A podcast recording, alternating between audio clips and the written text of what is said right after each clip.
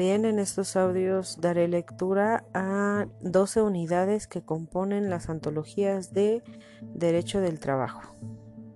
Unidad 1. Evolución etimológica. Objetivos particulares. Conocer la correcta designación de la materia, la razón de las otras denominaciones y en forma breve su naturaleza y características. Contenidos. 1.1 Derecho obrero. 1.2 Legislación industrial. 1.3 Derecho social.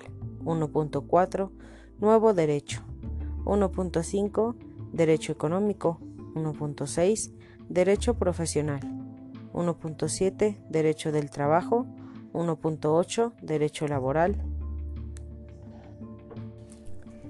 A. Legislación y derecho. Una de las primeras denominaciones con que se conoció lo que hoy es el derecho del trabajo fue la de legislación industrial. En realidad, con tal denominación, lo único que se quería expresar era el conjunto de leyes que tienen por objeto la protección de los intereses de aquellos que desarrollaban un trabajo y un trabajo esencialmente manual leyes dictadas por vía ordinaria o común para regular la forma de ejercicio del trabajo, leyes sobre todo tendentes a otorgar una protección adecuada al trabajo de los más débiles, mujeres y niños, leyes que trataban de acortar la jornada en su exceso a fin de hacer esta más llevadera dentro de la línea general que planteaba la exigencia del trabajo por cuenta ajena. Leyes, en fin, que perseguían establecer el ambiente necesario a proteger los riesgos de un accidente laboral, etc. Los comienzos de esta legislación estaban presentados para responder a circunstancias meramente laborales y para tratar de atender a peligros o riesgos que se presentaban como inminentes, procurando por medios jurídicos atemperar en parte las duras condiciones de vida en que el trabajo se venía desarrollando. El resultado de todo esto fue hablar de una legislación industrial o legislación del trabajo, sin más fundamento que la existencia de un núcleo cada vez más numeroso de disposiciones legales de diferentes categorías y rangos jerárquicos, que iban así afirmando el posible alumbramiento de una ciencia futura, pero que, en su realidad misma, no podrían contarse como tales parcelas de un sistema total o de un conjunto orgánico. El término legislación sí pudo efectivamente orientar respecto al concepto y contenido de nuestra disciplina en sus inicios. Se encuentra en la actualidad por entero fuera de toda posible consideración científica. Como ha señalado Cabanellas, Tal expresión envuelve en todo caso un sentido eminente empobrecedor del desarrollador doctrinal y teórico que cabe recabar pura lo que en la actualidad con entera justicia se puede dominar ya derecho del trabajo. Ciertamente que en todo derecho hay un contenido de normatividad, tal que no es concebible sin la existencia de una legislación positiva formando por un conjunto de normas que, por muy honda que sea su conexión interna, forzosamente han de aparecer como disposiciones con entidad propia y formalmente independientes entre sí. Por ello, no puede en modo alguno conducir a la conclusión que sería de todo punto erróneo de que el derecho venga predeterminado la legislación sea. El derecho antecede a la legislación, es previo a la norma formal. No hay rama jurídica allí donde, por muchas disposiciones con que se encuentre, falta el sentido orgánico de las mismas y los principios fundamentales que en razón del objeto han de integrar el motivo esencial de dicha rama. El derecho se separa de la legislación en que es superior y antecede a ella. Por ello, hablar de legislación del trabajo, suponiendo que alguien lo hiciera hoy día y con el propósito de designar así lo que responde al enunciado del derecho del trabajo, equivaldría a empequeñecer de tal manera el significado de nuestra disciplina que prácticamente tal método arrastraría a la negación misma, en este caso de la sustantividad del derecho laboral, o para ser más exactos, querría indicar que lo designado como legislación del trabajo carece de entidad suficiente para constituir una disciplina autónoma y sustantiva. Nuevamente traemos a colación el testimonio de autoridad de Cabanellas para afirmar, con sus propias palabras, que el derecho laboral no se somete por pasar al molde de la legislación positiva a un cambio de denominación, como tampoco ocurre con ninguna de las ramas tradicionales del derecho. Y en este sentido no caben disposiciones intermedias. Si es independiente será derecho, y en otro caso difícilmente podrá subsistir, pues sería una disciplina sin contenido, con un magnífico cuerpo pero carente de vida.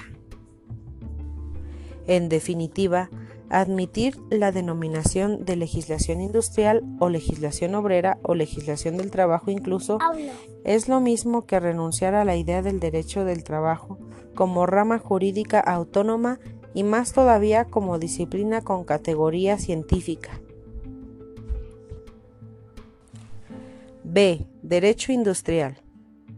En la teoría de las denominaciones que comienzan admitiendo el sustantivo derecho, dando por consiguiente como sobreentendida la existencia de un sistema orgánico y de conjunto de principios que hacen de una rama jurídica algo sustantivo, aunque objetivamente en función del objeto de dicha rama se encuentra la comúnmente usada, bien que cada día lo sea menos, de derecho industrial.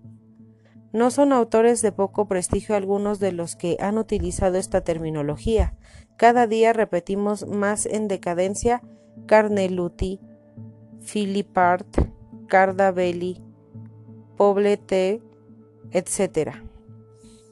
Han dado a lo que nosotros conocemos como derecho del trabajo la denominación de derecho industrial.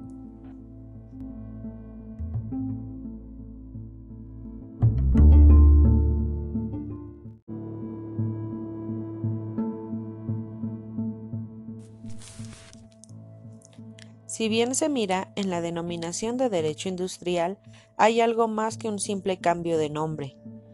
Vuelve a hacer acto de aparición aquel problema que más arriba planteábamos cuando decíamos que la cuestión terminológica no envuelve en nuestra disciplina un sentido puramente convencional, sino que responde en el ánimo de quienes colocan un rótulo concreto sobre la materia a una concepción propia y peculiar de la disciplina en cuestión. Ello se pone de manifiesto si se analiza el contenido de las obras de aquellos que lo designan como derecho industrial, que no tiene exactamente lo que nosotros designamos como derecho del trabajo, pero sí algo que puede tener, al menos en su origen, una motivación parecida cuando no idéntica. En la denominación de derecho industrial hay un matiz económico de profunda contextura y una referencia al fenómeno productor que, con derivaciones de signo administrativo, condiciona el sentido de la materia y priva sobre todo lo puramente laboral. El hecho de que en nuestros días, bajo la denominación de derecho industrial, se englobe el estudio de las cuestiones relativas a propiedad industrial, patentes, marcas, etc., y el hecho, no menos expresivo tampoco, de que esa terminología responda al conjunto de medidas legales necesarias para obtener un permiso de establecimiento de industria o de desarrollo, está en función de condicionamientos y exigencias puramente administrativas demuestra con toda claridad que no es posible seguir designando como derecho industrial lo que al conceptuarse como derecho del trabajo cuenta con las bases distintas de sustentación, precisamente porque parte de principios diferentes y de diversos objetos. García Oviedo ha rechazado como anfibológico el término industrial. Gascon y Marín Rollo Villanova y en general todos los administrativistas separan netamente el derecho industrial del derecho del trabajo, como correspondientes a contenidos diferentes en las ramas que aparecen integradas por un conjunto normativo destinado a regular relaciones e instituciones distintas. No tiene sentido de ninguna clase la posible confusión actual entre ambas expresiones derecho industrial y derecho del trabajo, que, si inicialmente pudieron contar con una aproximación explicable simplemente desde el punto de vista histórico, han perdido ya esas razones aproximativas para sentirse destinadas a objetos completamente diferentes. La confusión viene sobre todo de la doctrina francesa, que fue muy dada a utilizar el término industrial referido a los problemas laborales. Incluso para obra tan significativa en el campo de la ciencia jurídica laboral como la de Brie, lleva, como es sabido, la denominación híbrida de Les lois du travail industriale et de la proveillance sociale, englobándose bajo tal denominación un contenido que es sustancialmente contenido laboral. Bien es cierto que el mismo Bray se cuidó de poner como subtítulo el de Legislation ouvrière, con lo cual dicho está que limitaba ya el alcance de su legislación industrial, aun cuando la denominación de su obra diese a entender literalmente analizando que se trataba de un estudio de aquellas leyes que regían la materia del trabajo en la industria. En todo caso, con soluciones unilaterales o con postura terminológica híbrida como la de Bray, lo que no cabe dudar es que en nuestros días no hay posibilidad de sostener como aceptable la denominación de derecho industrial, que carece de toda razón etimológica y científica para ser contrapuesta a la más exacta del derecho del trabajo.